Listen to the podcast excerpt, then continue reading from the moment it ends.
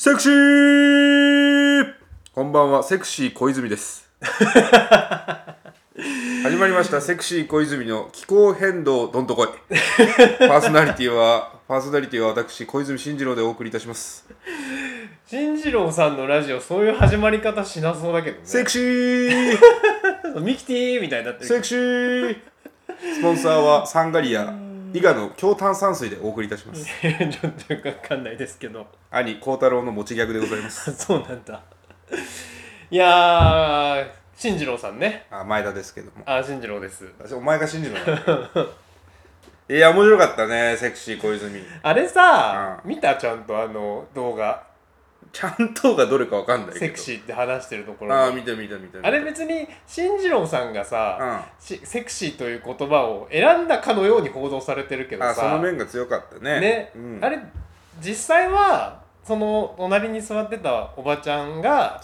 言ってた言葉をそのまま言ってるよね。要するに前の人の発言を取って持って、こううん。にやりとしながら、隣見ながら、うん。セクシーにねみたいな感じでそう言ったでしょ？そうそうそう要するに重ねていく、まあ、天丼の亜種みたいな感じで受け取りに 行ったんだよね。だから聞いてるよ理解してるよっていう彼なりのさあのトーク術でしょ？いやだからあれを見ててなんかあれすごかったのは要するに進次郎さんってさ、うん。これまでまあスポットを浴びるのは選挙のたびに人気がすごいですよと、うん。甘いマスクで 2, 代二代目3代目でお父さん譲りの話術でみたいな、うん。で滝川クリステルと結婚してってことで、うん。まあ、ちやほやされてきてプリンスプリンスって言われていたけれども、うん。まあ、環境省環境大臣になったっていうことで、ついに矢面に立つと、うん。で批判をこれから週刊誌等もガンガンしていきますよっていうタイミングであると同時に、うん。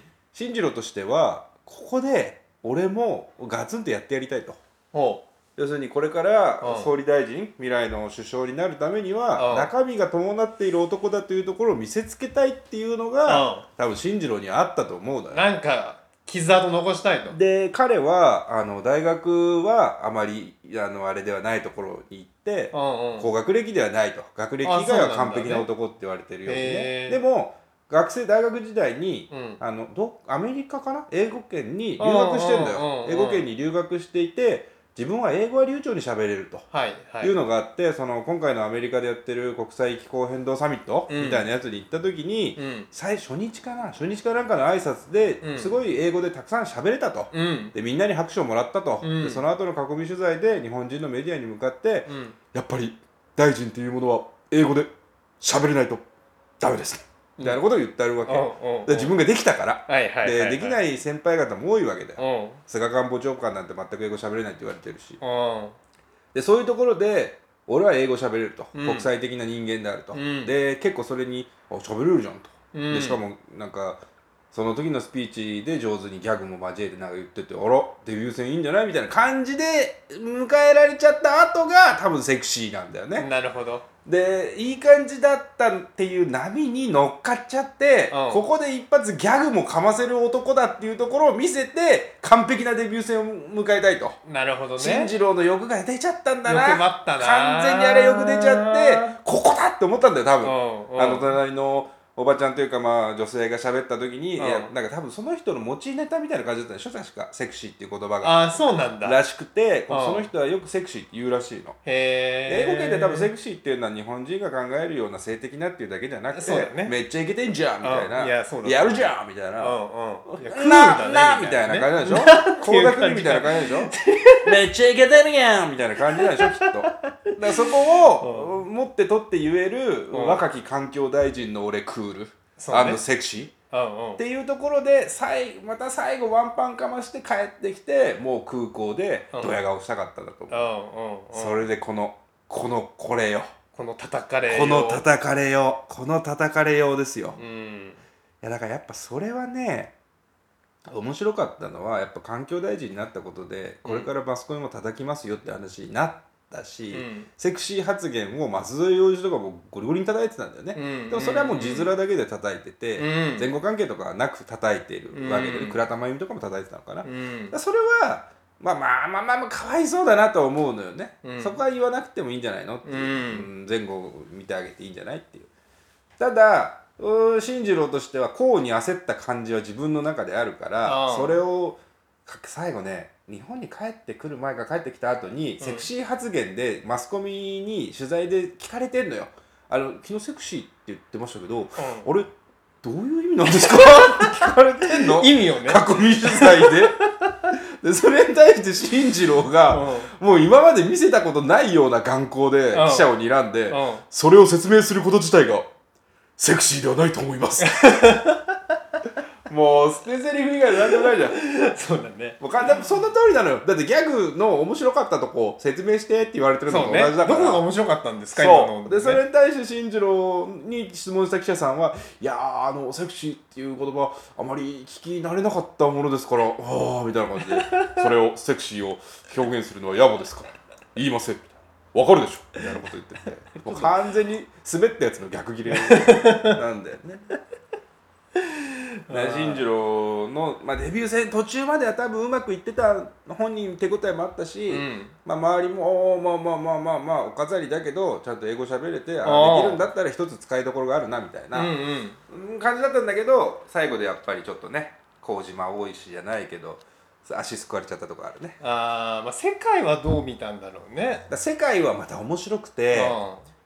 結局さ世界気候変動サミットなわけで日本はもうここ最近ずーっと暑いじゃん夏は、うん。もう必ず40度超える地域があって、ね。熊谷暑いぜ熊谷だし。うん。でも今年7月雨がめちゃくちゃ多くて涼しかったんだよね。あそう令和最初の夏は涼しい。多分君は一日中家家ににいることいなが多かったから。基本ずっと涼しかったなと思って7月は涼しかったのよ。うん8月も暑さぶり返してきて今週ぐらいはちょっと残暑かなみたいな。あで日本人にとってはあまり温暖化って言っても急に来た問題じゃなくて、まあ、まあこのさ数年ずっとそうだよねみたいな。あでなんなら温暖化っていうのも最近なんかあんまり聞かないなっていうあーまあ感じそういう感じはあるね。だったでしょ？うん。対してうん。ヨーロッパはうん。今年超猛暑だったから、はいはいはい。パリで人死ぬみたいなね。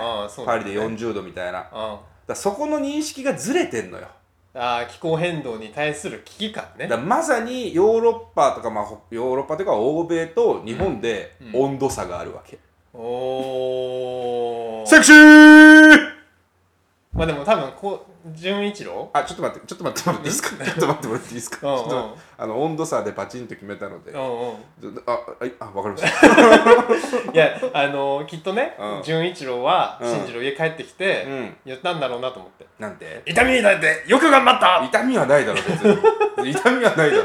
言ってる時は気持ちいいんだから。叩かれて叩かれて叩かれて叩かれて叩かれて。叩かれながら頑張ったわけじゃないから言うな言うなって言われながら「うじゃそっそっそっそっそっちって言ってたわけじゃないから「もごもごもごもご」じゃないからそれだとしたらもっと叩かれてるでもその温度差が多分あってあのグレタさんっていうスウェーデンの女子高生が今「How dare you!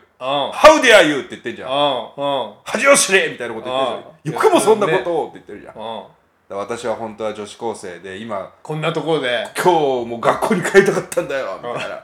なんで私がこんなところに出てきてんだよみたいなあこと言ってて、そうだね。まあ、彼女に対する評価っていうのはまあ人それぞれあって、うんうん。まあ、それはまた置いとくんですけれども、うん。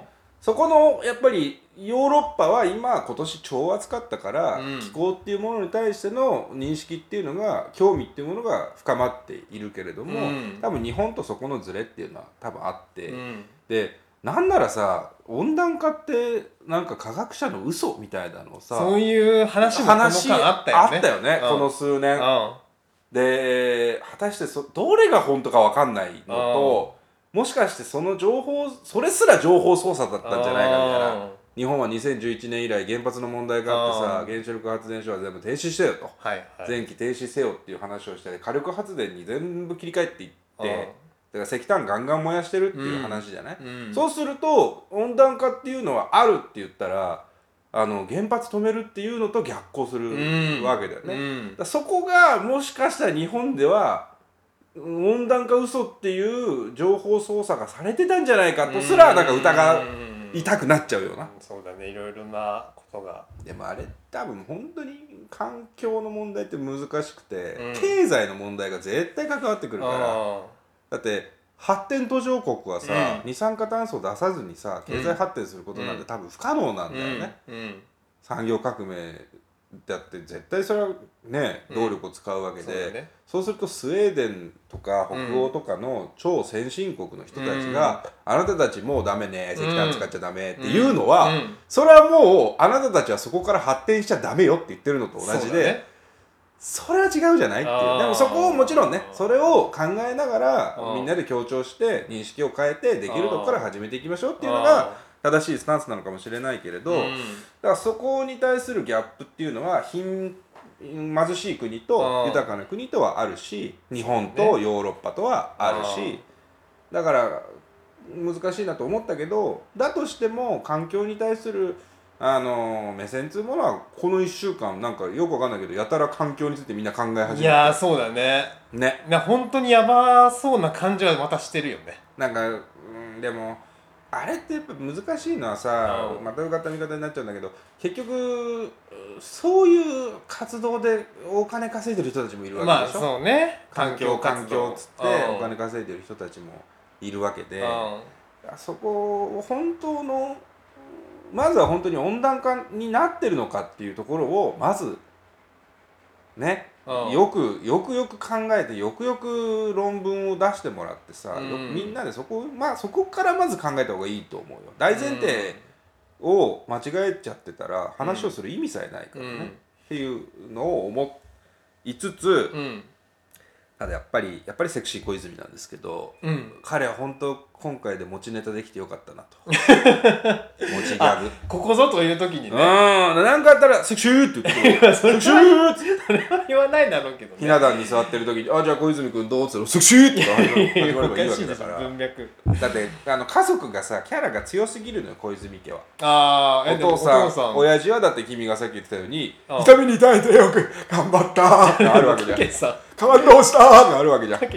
で奥さんは奥さんでおもてなしおもてなしがある。さんね。奥さんはおもてなしがあるしうで兄ちゃんの小泉孝太郎は123ガリア伊賀の強天然水があるわけじゃん。俺もチネットとして認識してなかあのったけど。スーパーギャグがあるわけじゃん。スーパーギャグがあるわけでうやっと進次郎もセクシー一本でやれる時代が来たのかと。確かに。あでまあいつか彼がうん。首相になった時はあ首相ね。うん首相になった時には セクシー内閣って言われるんだろうね。セクシー内閣。うセクシー内閣あるかもしれんな。いああそうそうそう。大きな一物内閣ね。ん だからそれキングオブコントだろ。お見たの？見てない。き見てないんかい。見てないのかよ。見てない。あれほど言ったのに。だか見れなんかねあのー、まあいいやこれ本編で話したらいいんじゃないの？うんそうだよね。いやでも楽しみですね。うん。キングオブコント。であとマイクの話なんだけど、はいはい。あのやっぱ全然違うねあ聞いたね。そうね。俺も思ったわ。全然違う。うん。あのー今までの順平の iPhone7 のマイクだけでやってた時とうん。雑音が全然違うわ、うん。後ろから聞こえる音とか、うん。あの本当にカットされてクリアになってそうね。買ってよかった。うん。あー素晴らしいものを買いました。うん。いやだから今日のラジオも聞き取りやすくやれていくんじゃないですかね。そうだと思います。そうだと思います。じゃあそろそろ始めましょうか。はいえーじゃあラジオやっていきましょう。前田と伊藤のラジオやります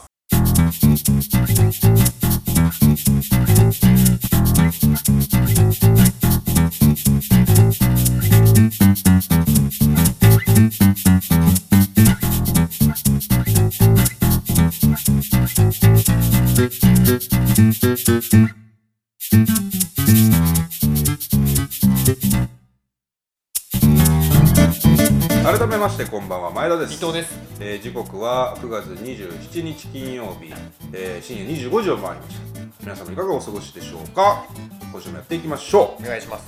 えー、まあセクシー小泉もそうなんですけど、うん。先週から僕ジンマシンになってジンマシンになったって言ってたでしょ、うでジンマシンになって先週の火曜日に痒さで飛び起きて1週間まあ薬飲んでて、それでも先週の金曜日に収録の時にやっぱり痒いっつって保冷剤を持ってなんか今話してるんですよなんて言ってたじゃん。ああそれで、ねやっぱ週明けもう一回皮膚科行こうと思ってあ今週の火曜日んうん。3連休明けに皮膚科行ってきたんですよ、うん。また僕の30年来あのいかかりつけのうん。皮膚科の先生のとこ行っていで先生と、あの1週間薬飲んだんですけど、こんな状態ですと。でうん。今日も朝あーかゆみで目が覚めてと、うん。でなんならもう足の裏もかゆいんですと。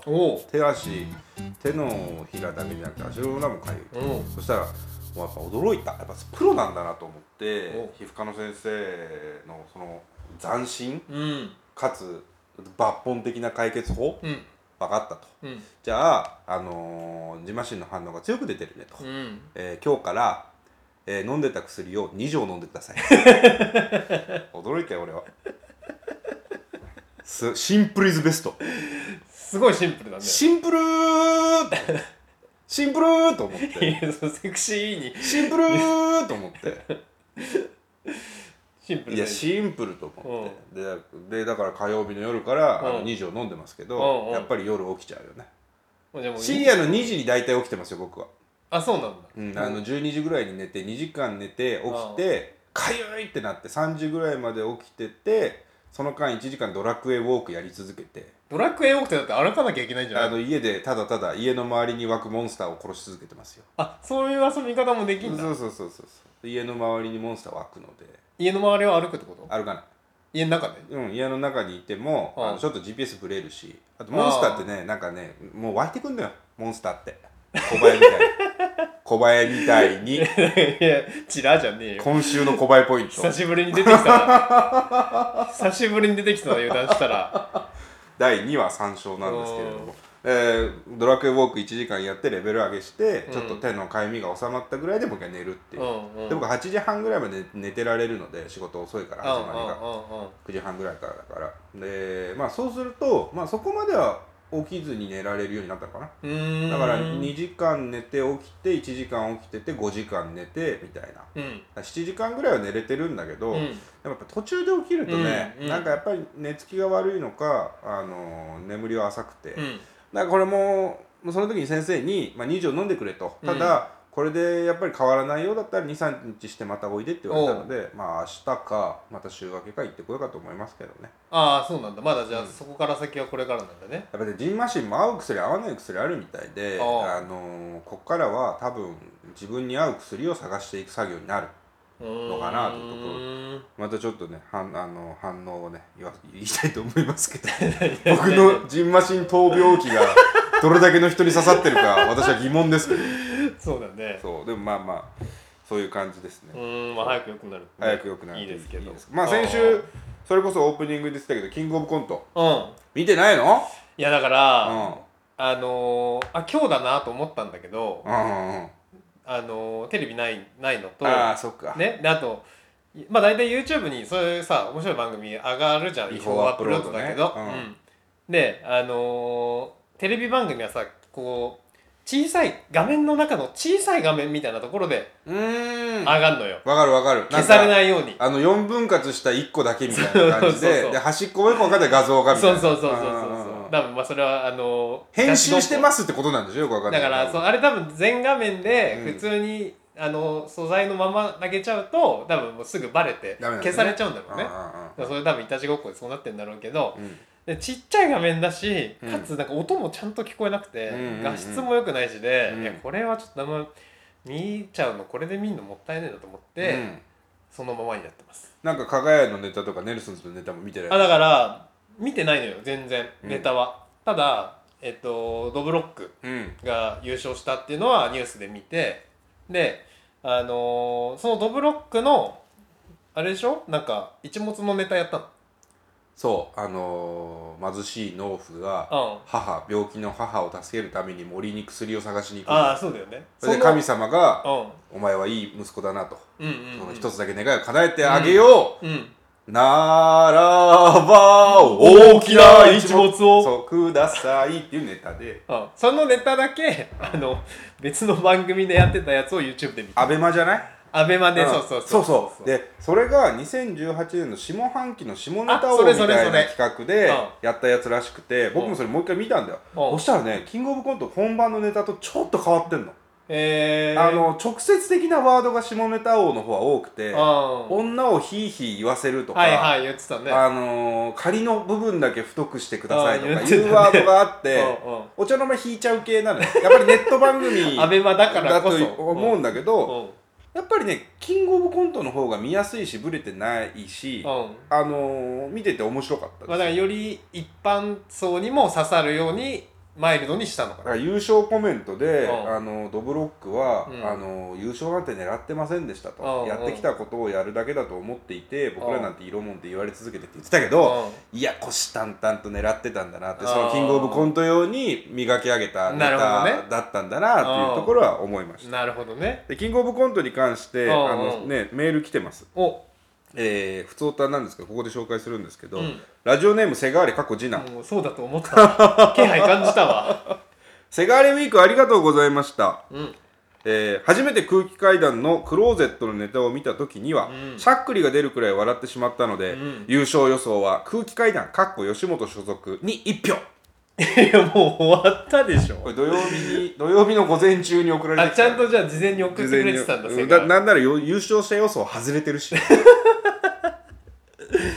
そうね。空気階段も面白かったですよ。タクシー運転手のネタだったけど。あそう。うん面白かった。ただ、うんまあまあ、うんあんまり芳しくはなかったけどあすげえ面白いなと思って、うん。でこ今年すごかったのは全組本当に面白かった。あーなんかそうみたいね。コントってあんまりだなっていう組が何組かあるのが毎年で言ってしまうとレベルってそんな高くないのかうなっん。ていうのがあったけど今年ね全部面白くてうん。びっくりしましたよ。ゾフィーゾフィーめちゃくちゃ面白かった。言ってたねそのコンビ名も。コンビ名だけ聞いた。ゾフィーそうかだから、うん、分かち合えないんだな今から言うこと。ゾフィーのネタがあの、ね、福和術師の不倫記者会見のネタなんだけど、ああうんうんうんうん。福和有名な福和術師が不倫をして、うん。その謝るんだけど福和術師の人形の方が出てきちゃうっていう。あ要するにでも福和術師がやってるわけだからうんてめえなんなんだよっていうところとなんか福和術の人形がお生き物見えたいに見えてくるで後半一番多分ね全キングオブコント全部の中で僕一番笑ったのはゾフィーのその部分なんだけど、うん。記者が怒って「てめえなんなんだよ」っつって立ち上がって腹話術師の方に歩いていくんだけど、うん。そこであの腹話術の人形が「うん。待て!」っつってうん興奮して立つようなやつはバカだっていう発言があるのよ。興奮して立つようなやつはバカだって言うんだよ。人形が。人形がね。それめちゃくちゃ面白い。興奮して立つようなやつはバカだっていう。すごいね。そう。それを腹話術の人形に言わせるっていうのうん。が超面白かった、ゾフィーも面白かった。空気階段も面白かった、ネルソンズも面白かったけど、うん。まあ、ちょっと爆発力足りなかったりしてで加賀屋ねあとはね。加賀屋が結構優勝候補とされてたの？そう。うん僕の中ではね。ん。でも終わってみると、まあ、中真ん中ぐらいだったのかな、うん。でしかもねドブロックの後だったのよ。ドブロックが一物分回した後にうん。なんかすごい繊細なネタやってうん。なんか時をこうなんかね場面の暗転によって時間の遡りを表現するみたいな。うんでしかもボケがないのよ一個も、うん。本当にその場のおかしさみたいな、うん。繊細なネタなのよ。だそこであのーキングオブコントってうん。本当に m 1と違って、うん。なんかね一種格闘技戦だなっていう。m 1ってもう本当にだからね。一つなのよ。あの花輪の言い訳っていうナイツ花輪の言い訳っていう本を読んでもらったら分かるんだけどうん。そこに書いてあったのはうん。吉本流漫才のコンテストだ何個ボケを入れなくちゃいけなくてとかうん。で4分っていう尺の中で面白くしてって吉本流の漫才のコンテストってバチンって決まってるキングオブコントっていうのは一種格闘技うん戦だうん。花輪が言ってその通りだと思うんだけど本当になんだろうな。うん東京03みたいなコントが優勝する時もあれば、うん。あのー今回のドブロックが優勝する時もあるし、その時々でで面白いなと思ったのが m 1と違うのは、うん。うんキングオブコントってショーなんですよ、はいはい m 1はコンテスト。本当にあのー漫才師への変あの先入観みたいなのも極力排しておうで審査員のえ審査員の目立ち方っていうのも本当にゼロにしてうん。司会も淡々とやるっていう。M1 がね。m 1は本当にコンテストをショーとしてやってる。うん。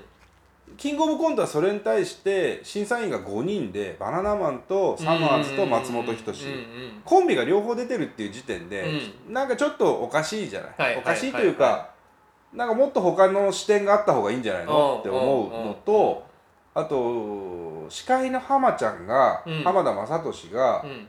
結構ね審査員をいじったりするんだよね、うん。今回キングオブコントの中であったのは松本さんっつって松本にまずコメントを振ってその次に、誰だったかな？大竹さんだったか大竹に振ったともう一回松本さんって振るのよ。うんうんうんで浜ちゃん多分それ間違っちゃったんだけど、うん。で松本がそこで「えー、もう一回?」みたいな感じでうんやって「うんいやでもあれでした」みたいな。うんでもう一回で「したら」って振ってその後にもう一回松本に振るみたいなそこでね？うんうん。らそこで面白さをうん。成立させようとしてるし、うん。あとコンビとかトリオ紹介の前にその人たちの今までの苦労だったり推薦する先輩芸人のコメントだったりを挟んでくるわけ。コンテストとしてはそんなものは不要なんですよ。そうだねネタ純粋にネタだけで純粋勝負するんだにネタの争いじゃなくてうん。これからやる人たちはこういうことをやる人たちですよって背景を見せてうん。やるのそこもコンテストに純粋なものではないし確かにそうだね。あと面白いのがうん。m 1は客席映さないんですよ。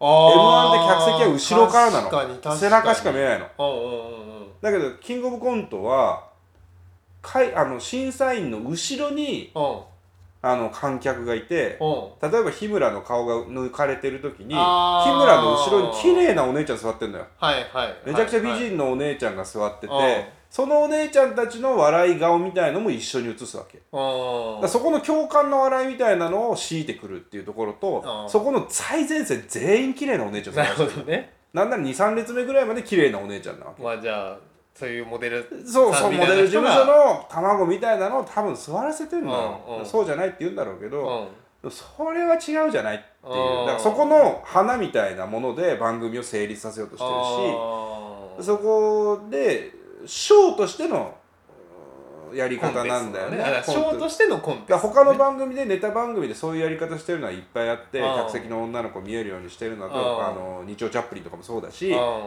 綺麗な女の子が田中の後ろバンアンガールズ田中の後ろにいたりうんうん。してでそういうのは工夫の一つだと思うんだけど、うん。キングオブコントっていうのはだから大会ではなくて、うん。やっぱりショー。なんだなっていうのはそこで思ったね、あうん、だから m 1とは違ってそういう形っていうのがあのドブロックが優勝した一つの理由だったの。まあそれは関係ないか、あうん。ドブロックはネタが良かったんだと思うんだけど、うん。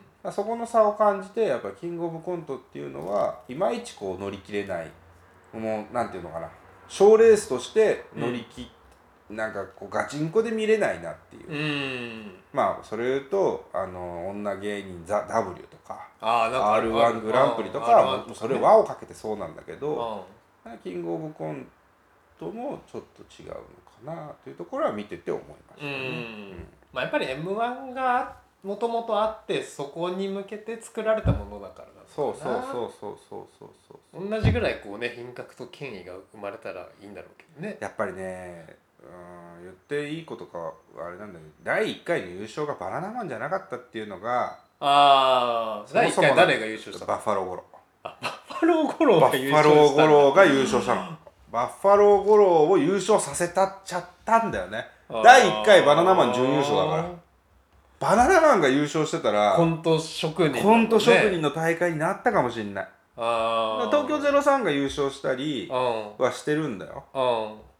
うん。だけどねそこはちょっとまあバッファローゴロがつまんないってわけじゃないけど、うん。なんかそのなんだろうな苦労した人が勝つとかなるほど。んかちょっと違う番外戦略みたいなところで勝つっていうようなストーリーのがね。ストーリーのあストーリーに注目させて人たちをにこの番組見てくださいっていう形になっちゃったのかなと思うそこで。あバナナマンが優勝する大会だったらもっとガチンコだったのかもしれないなと思うね。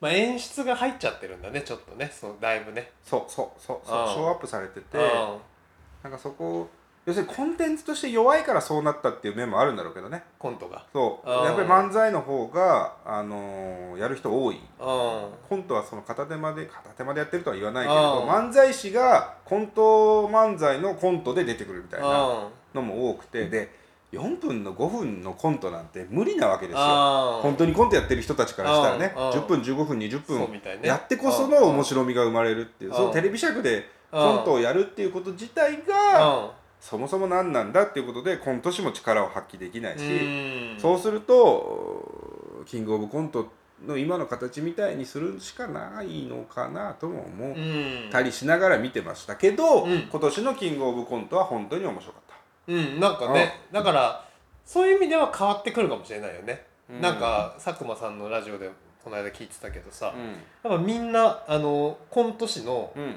あのコントのレベルが本当に上がっていて、その伏線をちゃんと回収するコントをやったりとか、ジャルジャルとかすごかったよ。あめちゃくちゃ面白かったよ。ああ。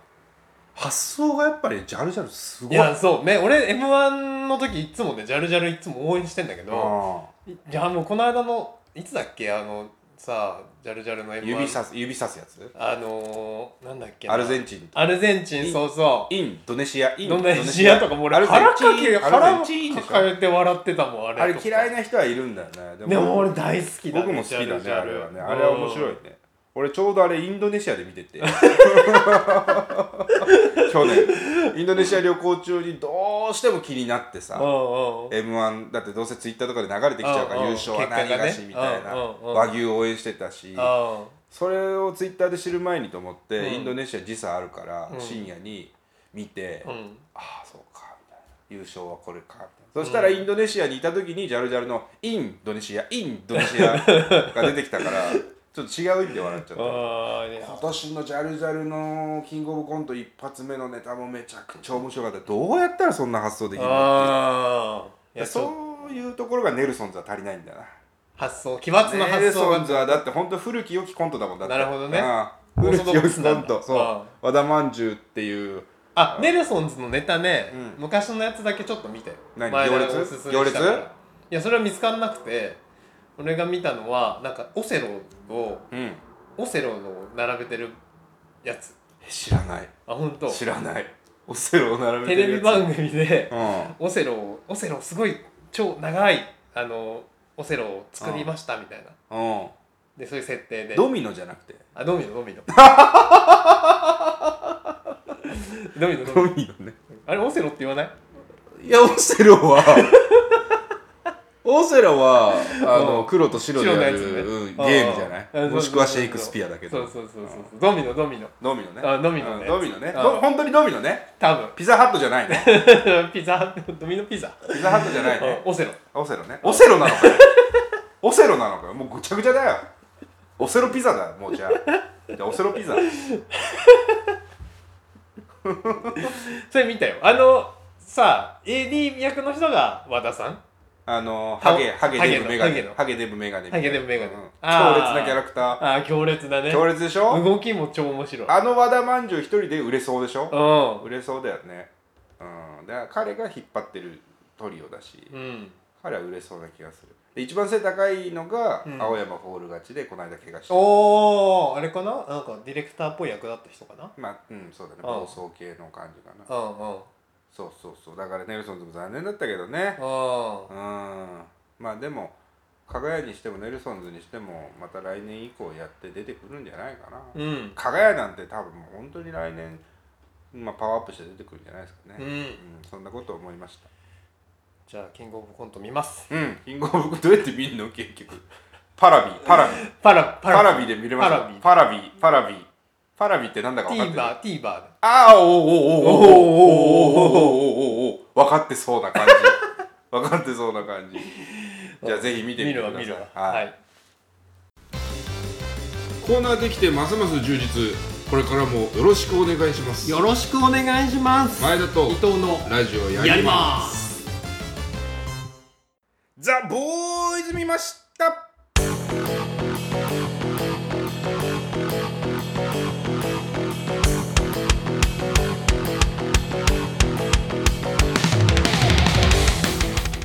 えーコーナー「ザ・ボーイズ見ました」順平おすすめの Amazon プライムオリジナルドラマである「ザ・ボーイズ」本当に見た人は本当の感想を見てない人は嘘の感想を送ってくださいというコーナーです。もうだいぶねコーナーとして壊れてきてますね。そうザ・ボーイズ崩壊の危機ですけどね。先週だって桃の天然水飲みましたっていう感想送られてきたからね。浜崎あゆみがヒューイヒューイって言ってましたよ だからそうヒューイヒュー。イだから前回の予想では今日は、うん。ホームランダーがいじられるんじゃないかという予想まではホームランバー食べましたね。それもね、うん。もう前回言っちゃってるからそれ前田がね。送ってくる人おかしいと思うんだよね、じゃあコーナー参りましょう、うん、はいえーラジオネームセガーレかっこ次男ゼンラボーイズ見ました。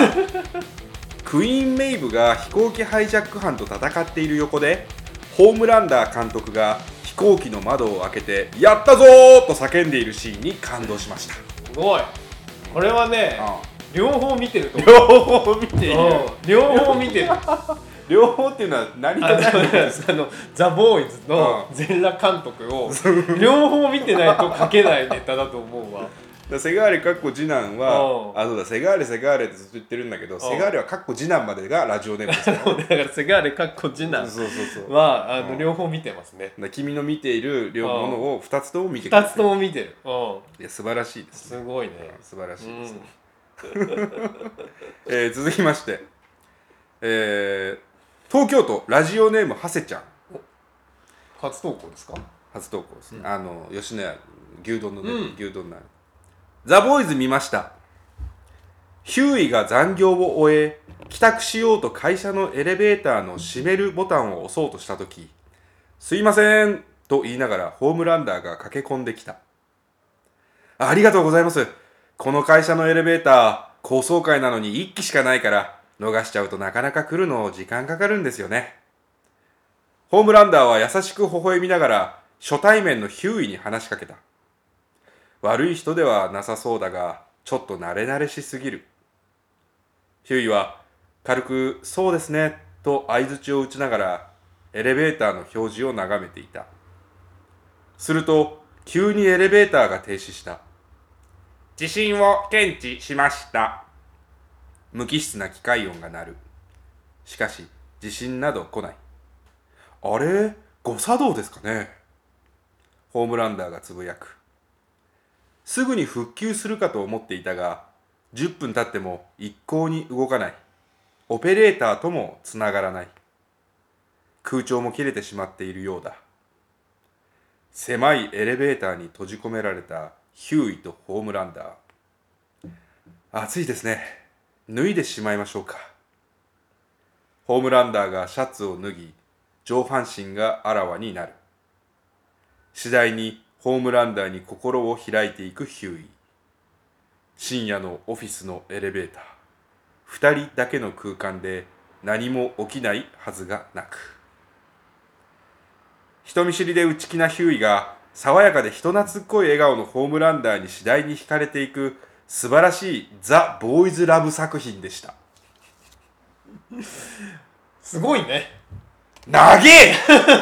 長文。長え もうずーっと絵を想像してたわ。どの どのシーンのどのシーンのいオマージュなんだろうと思ったけど。でも途中からボーイズラブ方向だろうなと思ってたけど。あ本当？ボーイズで俺あの必死にうん。あの漫画のタイトルを思い出そうとして漫画のタイトル？た、うん、なんかボーイズラブみたいな。のあったじおっさんずラブ？ボーイズ B みたいな。あボーイズ B? ボーイズ B は違うなそれボーイズラブの話じゃない？ボーイズラブの話じゃないな。違う。ボーイズ B は完全なる男女のやつだね。あそうだね。中学生高校生の甘酸っぱいやつだね。あ俺の中でもおっさんのおっさんのボーイズ B が？男同士のやつかと思ってた。昔マガジンでやってたやつだよ。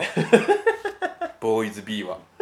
ボーイズ B かと思ったわ。ボーイズ B じゃないです。ザあそうね。ツッコミ用意してたのね。そうそう。それで言ったのがすごいねだから、うんそうすごいね。ザ・ハセちゃん。うん。これラジオネームハセちゃんからいただきましありがとたはい。今週は2個です。うはい。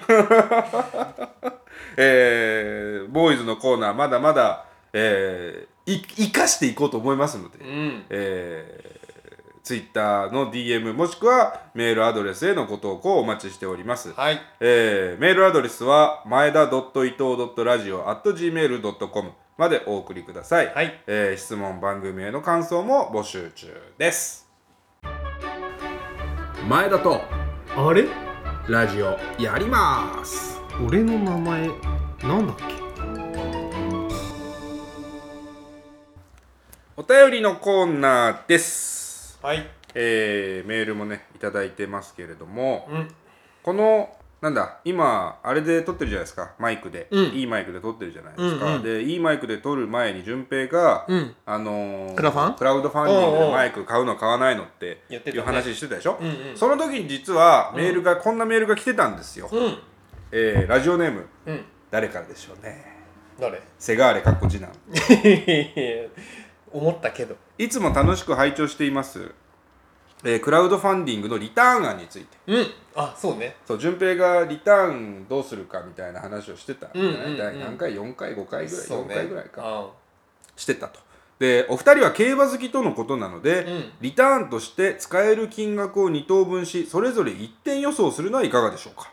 うん。そして当たったら配当を投資者に分配する、うん。外れたらそれはそれうん。またレースを鑑賞する2人の様子を録音して後で放送するなど。うん。だから G1 がいいですかね、うん。というメールをセガーレからもらってたんですよ、うん。なるほどね。だ要するにクラウドファンディングでお金を集めて、うまあ、2000円なり2000円3000円なり3000円もらったら、うん。それを G1 予想をして実際に馬券を買うと。なるほど。でそれで当たったらマイクを買えばいいんじゃないですか。なるほど。だから競馬で当ててマイク買おうぜってそう。ってことねいう企画を、うん。あのセガーレから頂いただいていたんですが、うんここで新コーナー。お。前田と伊藤の競馬やります。おー。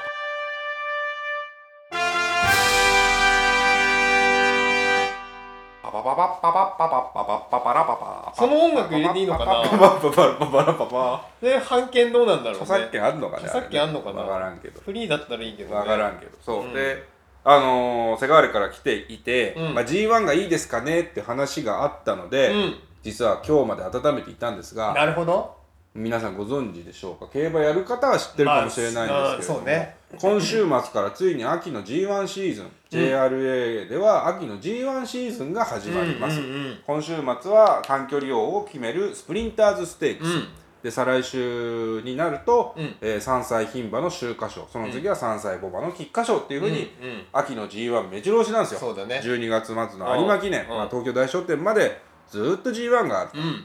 競馬好きにはたまらないシーズンがやってきたってなもんなんです、そこで、まあ、新コーナーというか僕たち2人の共通の趣味でもある競馬を、えー使って何かコーナーができないかなとうん。考えまして前田考えました、ほえ2人で、えー競馬の予想をしてその回収率を競うという競馬番組どこでもやってない超斬新な企画。う どこでもやってそうだけどね。あそうっすか。んうんやってるんですか、まあでもいいんじゃない？あのすごいいいんじゃないですか？うん、なので、えー今週は、えー日曜日の3時40分に行われる、うん。中山 1200m G1 スプリンターズステークスの予想うをん。したいと思います。うん。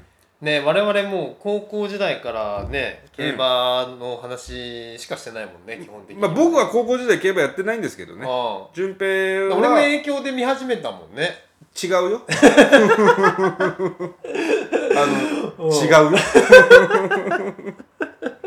高校時代に君が競馬やろうって言われた時はもう断固として断った。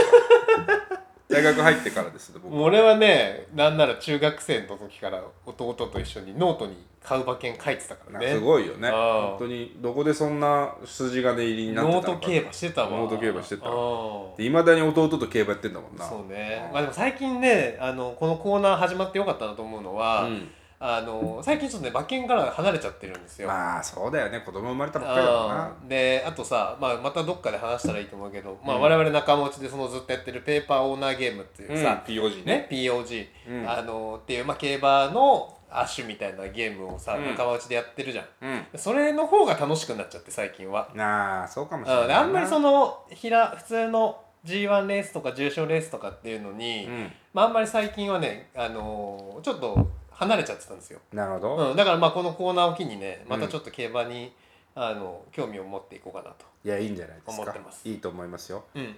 えーじゃあ今週予想するスプリンターズステークスなんですが、うん。簡単にレースの由来や位置づけの方を紹介させていただきたいとわすごい。いいね思います。うんえー1967年に4歳9票期以上のハンディキャップ重賞として創設をされたと、初回から中山競馬場芝 1200m を舞台に行われております、うん。えー現在は高松宮記念春にある高松宮記念とともに、えー 1200m の G1 レースとしてスプリント王を決める重賞 G1 となっております、うんえー中山の 1200m 秋のスプリント王者に輝くのはどの馬なのかそれでは予想を紹介していきましょう、うん。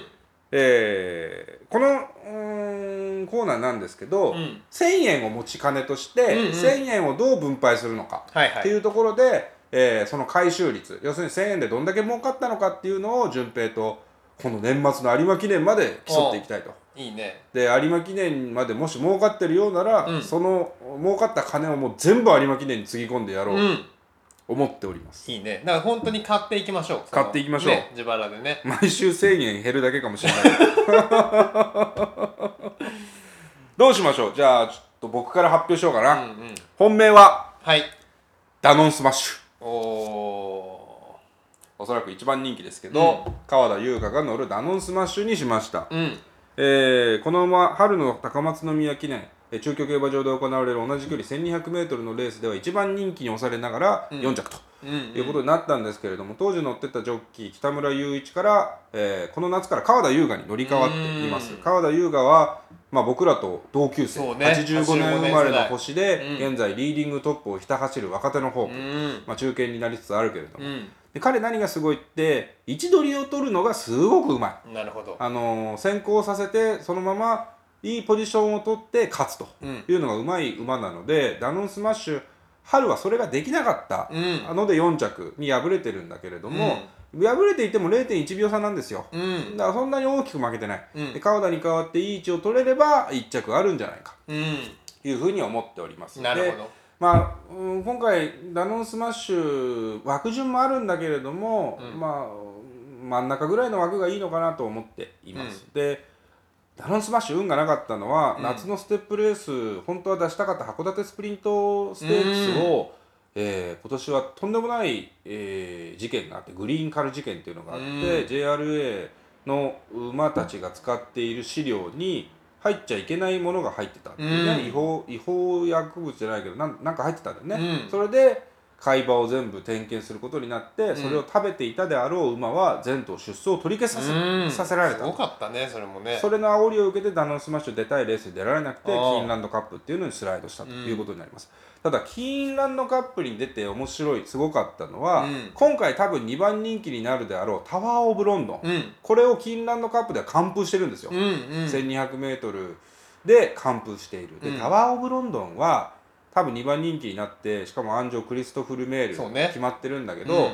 本当はここ出すつもりじゃなかったと思うんだよね。あタワー・オブ・ロンドンの方が。うん、でというのはグランアレグリアっていう馬がいてそれがルメールがずっと乗ってきた馬で、うん。グランアレグリアの方が早々にスプリンターズステークスに出るということを表明していたから、うん。ルメールが乗るはずじゃなかったのよタワー・オブ・ロンドン。うね。で浜中俊っていう今年のダービージョッキー若手のまたホープでうん。挑戦するって話になってたんだけどそれも流動的で、うん。タワー・オブ・ロンドンが前哨戦であるセントウルステークスを快勝してレコード勝ちしたから、うん。まあ出そうかとうん。いうことで出てきたのよ。うん。本当は出すはずじゃなかったレースうん。しかも強い勝ち方をしたセントウルステークスの後。うん。ってなるとやっぱり実力発揮できるか疑問なんだよね。タワーオブロンドン中2週になるしう 1200m の本当の G1 の超速いペースでタワーオブロンドンがどこまでできるかって疑問だっていうのと、んうん。ダノンスマッシュには本当に夏キーンランドカップで完封されている、うん。そうするとやっぱりダノンスマッシュ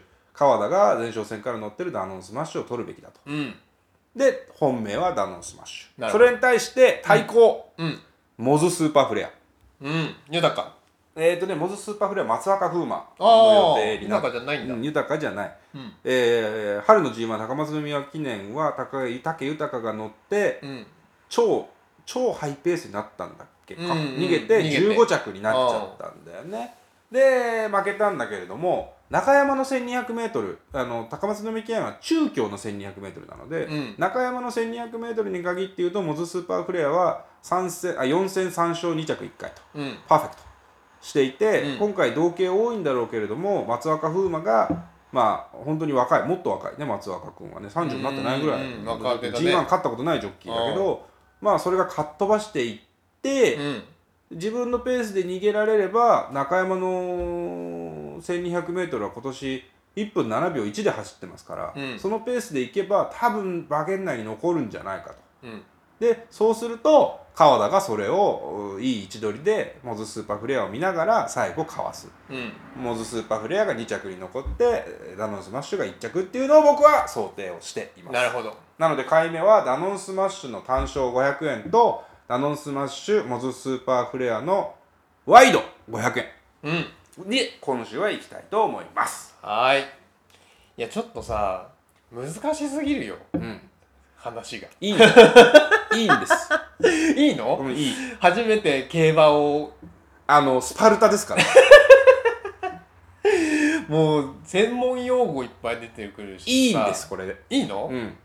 ウィキウィキを見ながら 聞いてくれ。調べながら。調べながら聞いてく調べれながらね。もしくは飛ばしてくれわかりペました。ーまで飛ばしてくれ。シューってね。ペッペーまで飛ばしてくれ。なるほどね、まあ、そういうスタイルでいくのね。順平は？はい。じゃあ僕の予想はねうん。あの僕はもう、ま、こういう前田のあの真面目な予想をねま前田にお願いして、うん。僕はもう自分のスタイルでいこうと思って、うん。えーいます。うん。で、まあ、今回ねあの秋初の G1 うん。ということで、あの G1 といえば G1 といえば。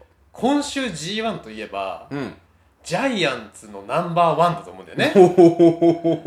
ね？はいはいはい。ジャイアンツセ・リーグ優勝5年ぶりの優勝ということで、うん。まあ、これは G1 初の G1 ということは、うん。ジャイアンツがなんかヒントがあるんじゃないかと見ています。サイン馬券ね。そう。ん。うで、えーこの読売ジャイアンツの優勝と、うん。えー同じくうん。今週びっくりしたのが、うん。阿部慎之助選手の引退ジャイアンツのね。ジャイアンツの阿部選手。うん。でここにねこの G1 今回の、えースプリンターズステークスの、えー答えが隠されていると思っています。なんと。はい。で、えー、阿部慎之助選手。うん。ね。あのこれね阿部選手について調べようと思って。ヤホーで調べた。ヤホーで。あの阿部選手について調べてたの。うそしたら衝撃の事実が発覚したんだけど。んなんとキャッチャー。キャッチャーなんだけど阿部慎之助選手のねうん。名前の由来。ほお母さんがうほうピーターが大好きなんだって。池畑慎之池畑慎之介の慎之介から取られたらしい。あそうなんだ。うん。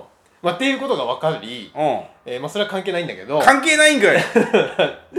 でで、えー、と阿部選手。うん。っていうのが、まあ、まず一つの今回の回目の、えー一番大事なポイントです。阿部ね。10番ね。阿部選手の背番号10背番号10なんだあうん。れはでこの10番っていうのが僕は一番大事だと思ってるんだけど、うん。実は今ねこの時点でまだ10番がどの馬か分かんないんですよ。枠順発表されてない。赤順発表されてないんで。うん。なので、えー一つ買うのはこの10番。そして、えージャイアンツについて調べたら、うん。えっとね、ジャイアンツの今の2年前から使われているロゴマークうん。に、えっと1934って書いてあるのね。いわゆる1934年の創設だと。うん。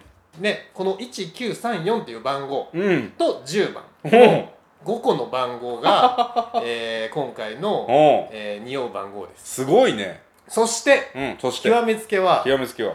このね、えー巨人のジャイアンツの優勝に際して、うん。長嶋一茂監督がうん。コメントを発表したのよ。セコムしてますか？違う違う違う違うそれは CM ね。いやすごいね、うん。長文で、うん。今年のジャイアンツの優勝はもう意味じゃなくて意義があるんだと。うん。すごい熱いねあの文章を発表したの。意味じゃなくて意義がある。すごい深い内容なのちょ何言ってるか分かんない。いやそのね文章が結構話題になってんだけどうこれも、えーヒントだと。んうん。つまり長嶋監督おミスタミスター。ーということでうん。私の本命はミスターメロディおおミスターメロディー。ここで来た、はこのねミスターメロディーを本命に、うんえーちょっと番号まだねミスターメロディーがその番号に入るかもしれないんだけどね、ミスターメロディーを軸にうん。1番3番4番9番10番うん。この5とに、うん。えー200円ずつうん。馬連で流します。生まれんで流すと、うん。ありそうだもんなミス。ターメロディーね、うん。あのまあ競馬っぽく言うと高松宮記念を春の勝ってスプリントるからねだからね、うん、だからさっき前田の本命のダノンスマッシュにもそのレースでは先着してるんだよね、うん。うん。まあなのでねあとまあ福永騎手も先週ね、勝てなくてうん。不甲斐ない結果だったけどうん。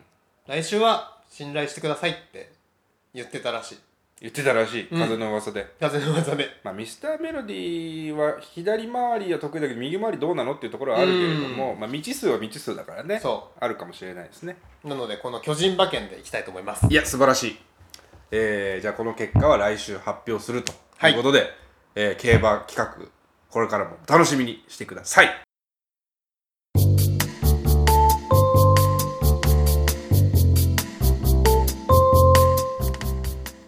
早くも今週はエンディングですね。はい。ペッペッペー 今かかってるからそれ後で後で編集で入れてるからさ。前田のスプリンターズスからここに飛んだ人もいるんだけど 長えわーっつって。長えわって途中でね。そう。なんだこいつ急にっつって。うん、まあね。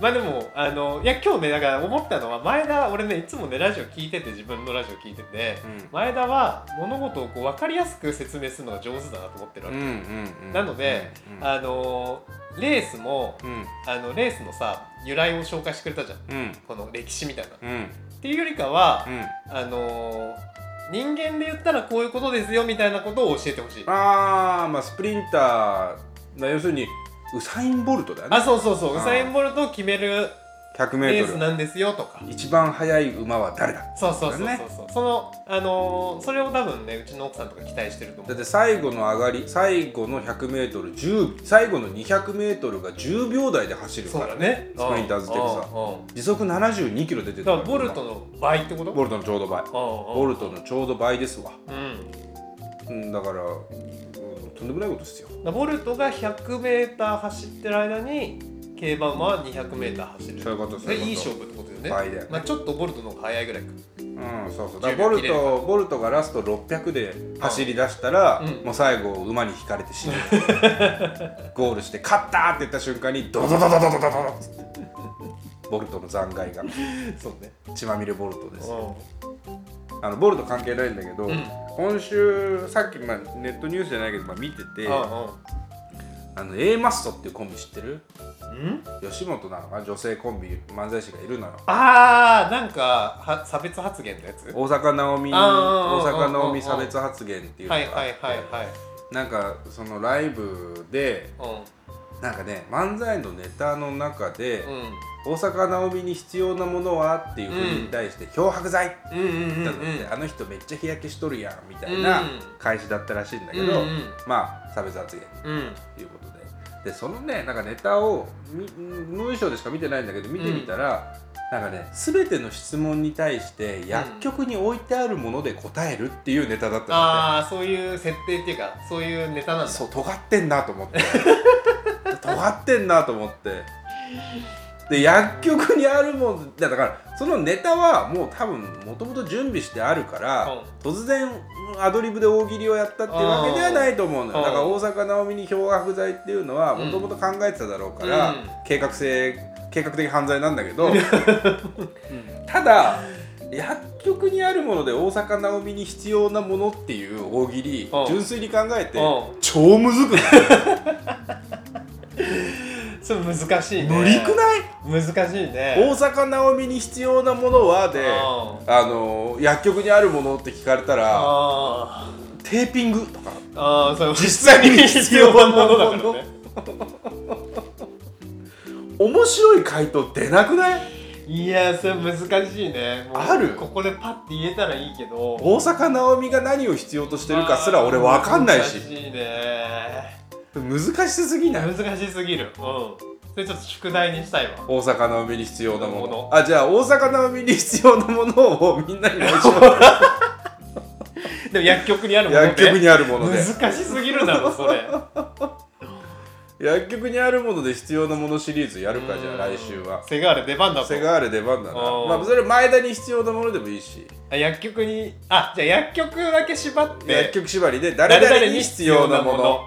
うん。うん誰々に必要なものだからどんな感じになるのかな。例えば、う。ん例えば、うん。えー薬局に必要なもの、うん。でラジオネームうー前田うん。さんからいただきました、うん。うんえー、順平に必要なもの、えー、なんだろうな。順平に必要なもの。うん。だからあれだよね。えメモ帳ですよね。薬局関係ないし。薬局関係ないしさ俺思いついた。あ思いついた。薬局でうん。必要なもの。うん。ラジオネームはラジオラジオネーム、うん。えー記憶喪失。あ、お前じゃねえかそしたら。えー薬局にあるもので必要なもの。誰に？えーと手に怪我をした人に必要なもの。おう手に怪我をしてるバンドエイド。バンドエイド。普通じゃねえ。普通じゃないの。セクシー。そういうのだよね。だからそういうちょっとうまいやつだよね。あー。そのね。そういうやつだね、これ難しい。やいや難しいわ。薬局を縛る。意味ある。A マスト尖ってんな。薬局にあるものだけで漫才やってんだあの人すたごいねそれね。ちそれは縛りプレイがすごいね。禁断の果実に手出しちゃったんだな。あ他にあるかなないな薬局に。だからちょっとでもまあどっか絞んないとただの謎かけになっちゃうからね。そう。うん順平のそのコーナーもいいけど順平今週喋りたいことなかっああそうそう。だから、まあ、そんな喋りたいことはないんだけた、ど。ないんかい。まあこの今週もね、あのーニュースまた見てるんですよ、うん。あのー前田と喋ってね。うん。俺はいかにニュースを見てないかということを 感じてからのそう。ニュース見る習慣。そうその話をしててうん。あごめんね。話のことになった。あの順平とか俺たちがニュースって言ってるものってうん。ほぼゴシップなんだよ ニュースニュースっつって「前田すげえなニュース見てて」とか言われてて俺もなんか違和感を感じてたんだけど俺大体ゴシップなんだよ。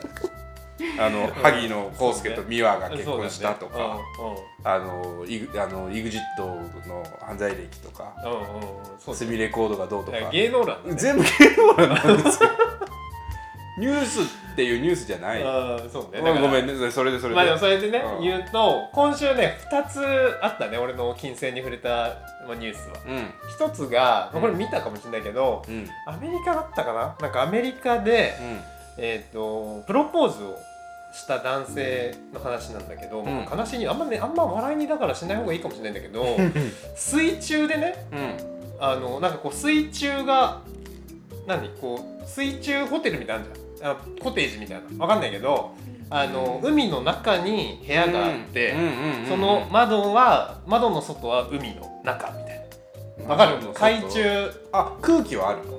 あ部屋の中はある。でも部屋がこうあ海中にある部屋。潜水艦みたいなそうそうそうそう。感じね。でえーそこにね女性がいてうん。でその男性が海に潜ってでそのガラスの外からさ。はいはいはいはいはいはいはい。女性に対して。女の人は部屋の中にいてそうそうそうそう。男は外でジャバーンって入ってきて。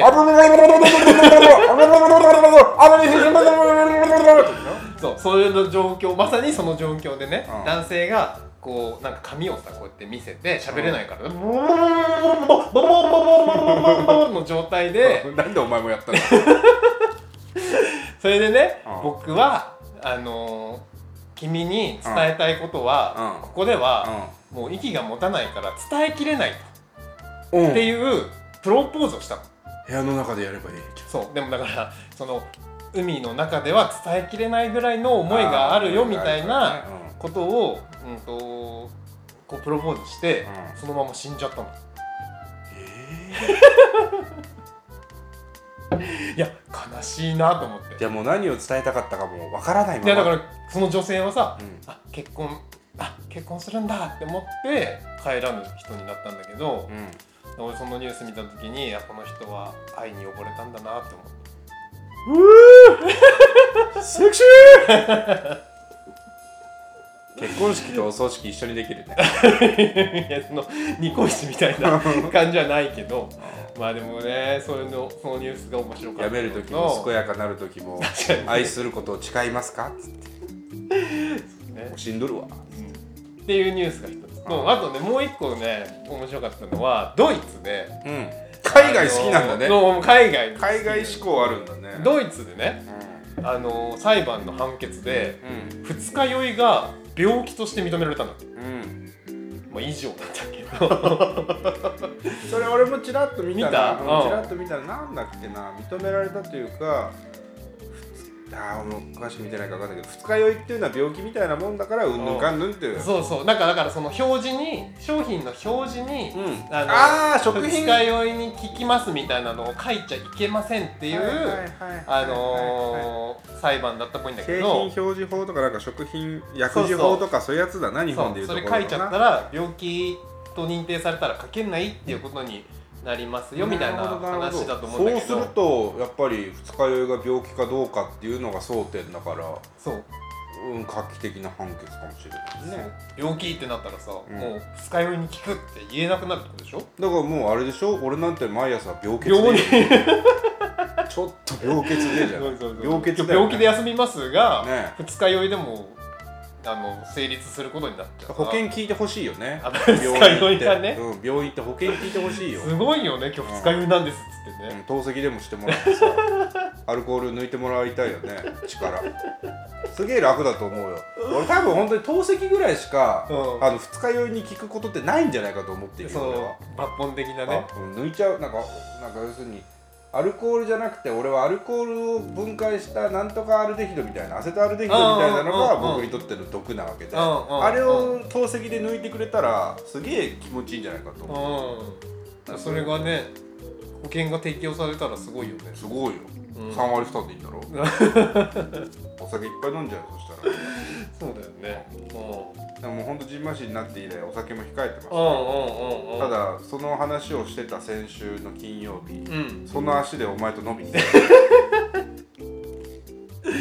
早速ね。たあれ解禁だったな。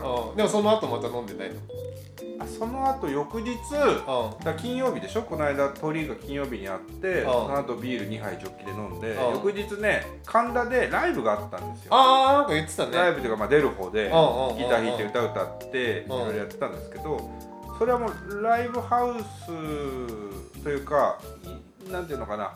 ライブのステージがあってあとはお酒飲みながら談笑するみたいなみんうんなでやる人が入れ替わり立ち替わり自分たちでやってうん。うん他の人がやってる時は見ながらお酒飲んでみたいなうん。ところなんだけどうん。神田にある昭和っていうあ楽しそうだね。楽しいところなんだけどまあそこ行くとやっぱ飲むってことになって。うん。3時間やってる間に生ビールノンアルコールビール生ビールノンアルコールビールあって飲んでまして。あなるほどね。ノンアルハサミで。ノンアルをちゃんと挟んでね。ノンアルハサミで。だからもう要するに一緒にいるやつなんて僕のことよく知ってるから、うん。飲まないの？っつってうん。飲んではいるけどね。どうどうしちゃったの？っつって言う、うんうん。実は手がこれでこれです。うん。これがあれでさなんつってうん。言ってたんだけどでその後二次会行ってもなんかすげえ水飲みながらビール飲んでたの。ビールそこでも2杯とかしか飲んでない。最後ラムネ飲んで帰ってきたの。あるまじき。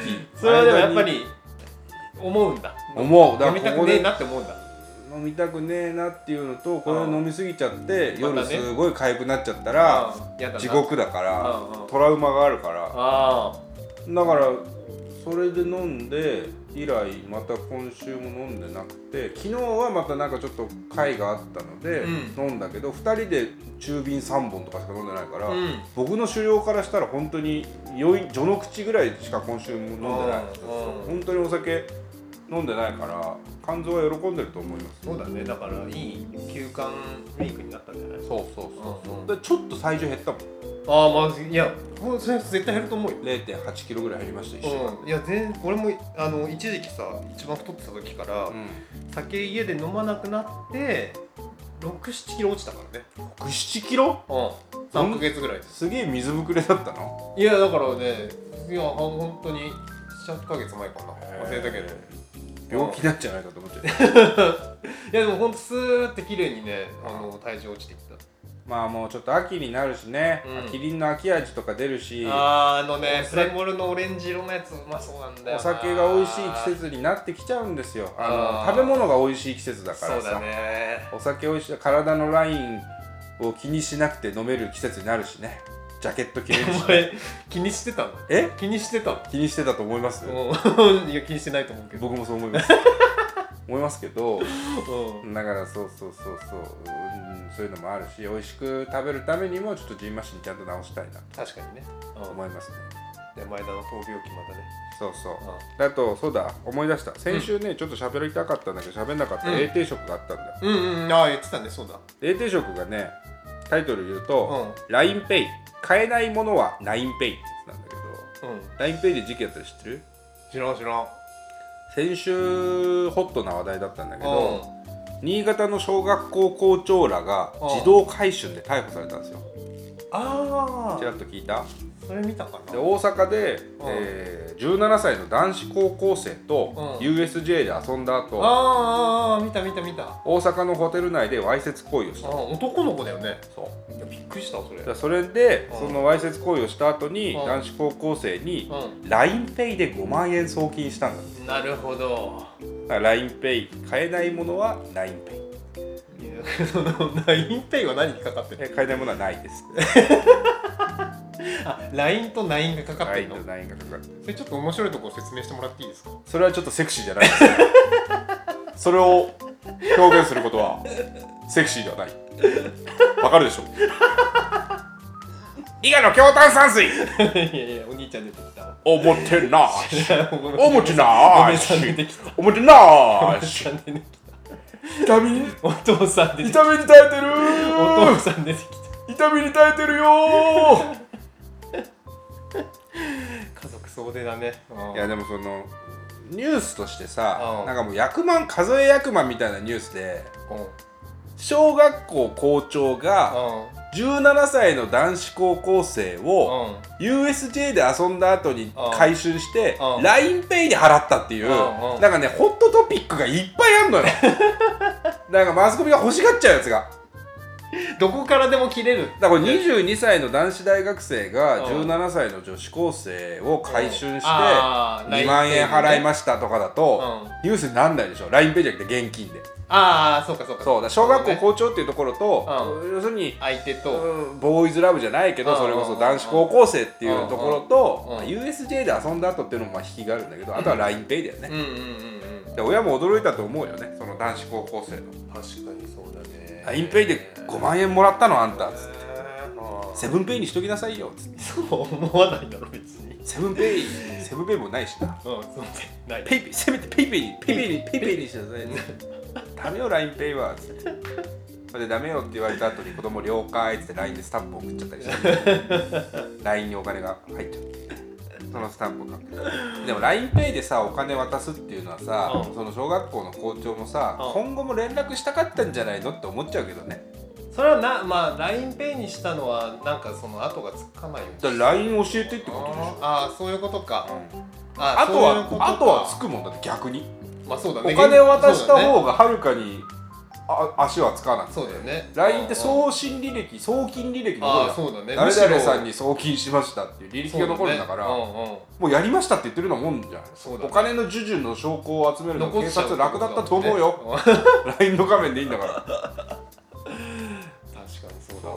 わざと LINE したかったのかなっていうのとあと報道でいろいろ差はあったんだけど、うんわざわざ LINEPay って書いてるところもあるんだようんだから。5万円を渡したじゃなくてうん。しかもなんだキャッシュレスのなんていうの？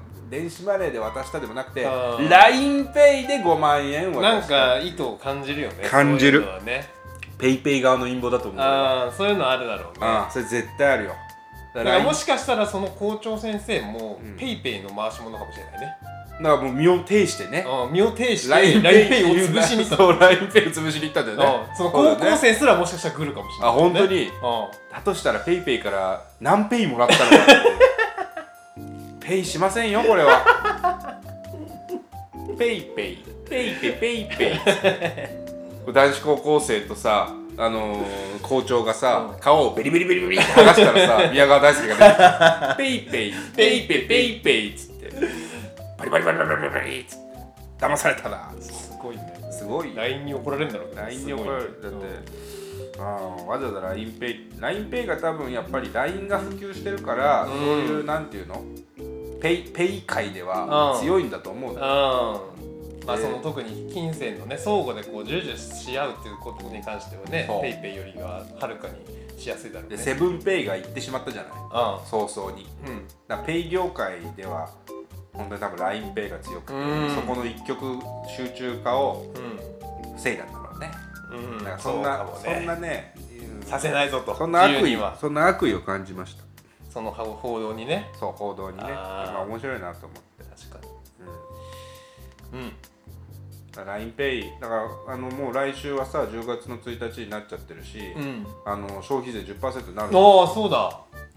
それこそ LINEPay とかうん。キャッシュレスで払うと、あの還元されるでしょ？ああなんかそうらしいね。だからその5%還元されるっていう国としてそやっていくう。やっていくっていうのもあるしあとやっぱり先週言ったけどあのラグビーワールドカップ盛り上がってますね。それもうそうだ。俺もうそれ言いたいことあったわ。あった？ああ。どうぞ。いやなんかこの間さ俺仕事でね横浜行って仕事してて、帰り道東横線に乗ってたのよ。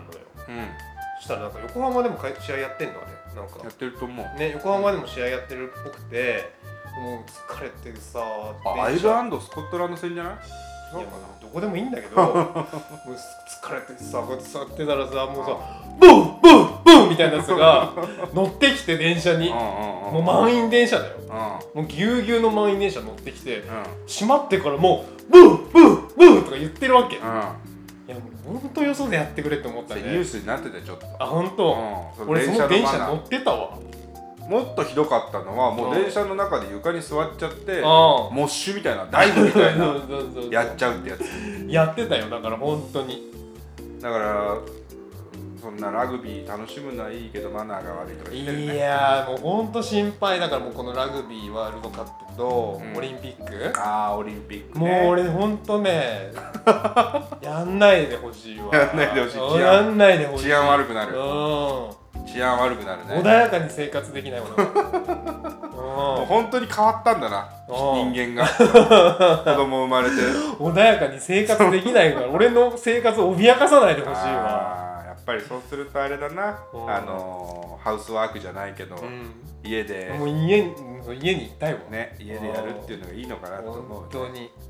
いやでも日本対ロシア勝日本ったんだね。快勝しましたからね。先週の放送の裏でやってたのかな、うん。うん。裏じゃないか。うん首相のダブルリーチマイケルも頑張ってたみたいですね。ダブルリーチなんだ。ちょっとすごいんだ。テンパイマイケル。テンパイマイケル。テンパイマイケル。だそれはもう上がれるよってこと あんまりよく分かってないんだ。テンパイ順うんテンパイマイケル。あーテンパイね。テンパイねだからリーチマイケル。リーチマイケルさあのうん。この間俺ヒゲのおじさんって言っちゃったんだけどうん。年下だった。あおじさんじゃなかった30歳だって。さんなのね。30歳だってあマカ30マカ見たよマカ。ハカでしょ？マカは競争剤な？お前チンコ立てようとしてるの？かマカ見てどうすんの？ハカね。ハカね。ハカね。頑張って頑あ張って。ーパあ令和も超怖えと。オールブラックスでしょ？あー見た見た見た。あの残尿どうだった？残尿。あ残尿はねうあのー、まあ五分五分ぐらいかな、んゴブゴブってどういうこと？うん、あの大丈夫な時はあ五分ぐらいあ出る量が出半分ぐらい。る。いやいやいやあのたまにまたあのなんかおしっこみたいなものがうんおしっこでついてる時がある、じゃあおしっこで ついてる時があるちゃんとジョロロロやってから出てないのあね、ジョロロロやジョロジョロやってもねあんま出ない。あとね ちょっとこのちょっと腰上げるのが、うん。じゃちょっと疲れる。っていうの うん。うんそうね。終わった後ちょっとちょっとゆっくりしてりゃいいんだよ。あそうね。うん。ちょっとね、そう、うん。おしっこの戻り戻りを。うん、ねちょっと多分急いでんだろうねいろいろね。ああなるほどな。そうそうそう。だから落ち着いて力を抜か抜くともうん。うちょっとああそうだよ。出る感じあるじゃん。うん。でも力入ったまま出るから抜けた時にちょっと出るんだろうね。一生力入れてりゃ出ないんだけどな。ああそれそれちょっと大変だもん。それ大変だもんな。うそうだから君の残尿問題も大変だし僕のジンマシン問題も大変だから もう病気のラジオですよ病気のおじさんたちが競馬の予想してる。世紀末ラジオです。病的なラジオだね。病的なラジオ病的なラジそう。まあでも楽しくやっていきましょうということでね、はいまあ、マイクも買っちゃったからオうんうんね、うんうん。もうこれ何回目？こう今日が？9回目。うん。じゃあもうあと1回で10回だ来週は第10回スペシャル。う。んあそうだそれとあと告知だ。はい、うん。あのー、生放送。お久しぶりの第1回ぶりの。うん。生放送やりましょう。おうおう生放送やりいたいなっていう話をしてて、いねえー今のところ考えてるのは10月の18日金曜日。深夜25時。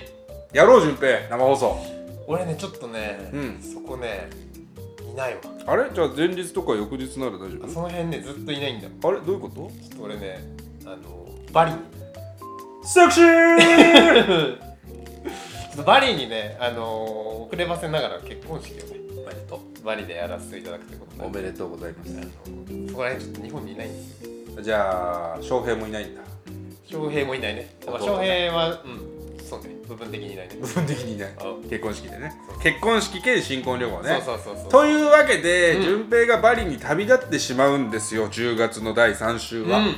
でもまあラジオはやりたいなということで、前田のうん。ラジオやります生放送。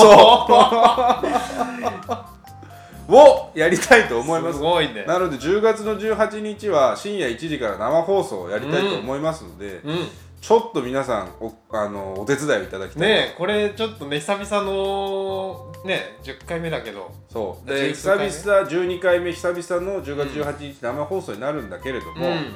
まあ順平いないし、うんうん。僕一人でやるとうん。いうことで、うん。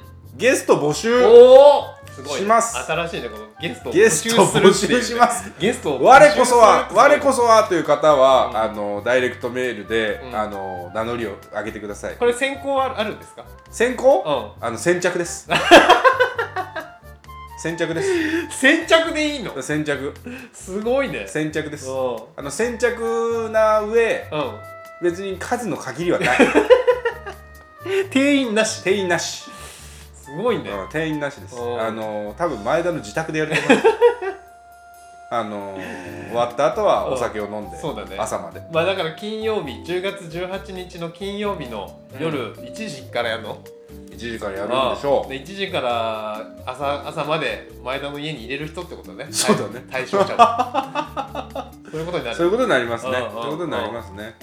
なので、えー、セガーレ構成作家デビュー。うん、構成作家どころかパーソナリティだよねもそう。うねセガーレは笑う人として横にいてほしい。はははははは。セガーレも名指し指名されてるからねこの時点で。これでセガーレ、いや、その日はちょっと引っ越しがみたいな。あり得るからね、全然ね。あまあ、そこは、まあ、もしダメなようだったら、その前の週に2本撮りすればいいので、あじゃあ一応その申し出がなかった場合は考うんえるということ考ですね、えましょう。なので、今のところは考えているということあであの前向きにご検討いただければ幸いでございます。よろしくお願いします。はーいえーじゃあ今週もそろそろこの辺で終わりにしましょうかね。ましょうん、今週もやってまいりました。前田う伊と藤のラジオ終わりまーす。セクシーセクシーおやすみ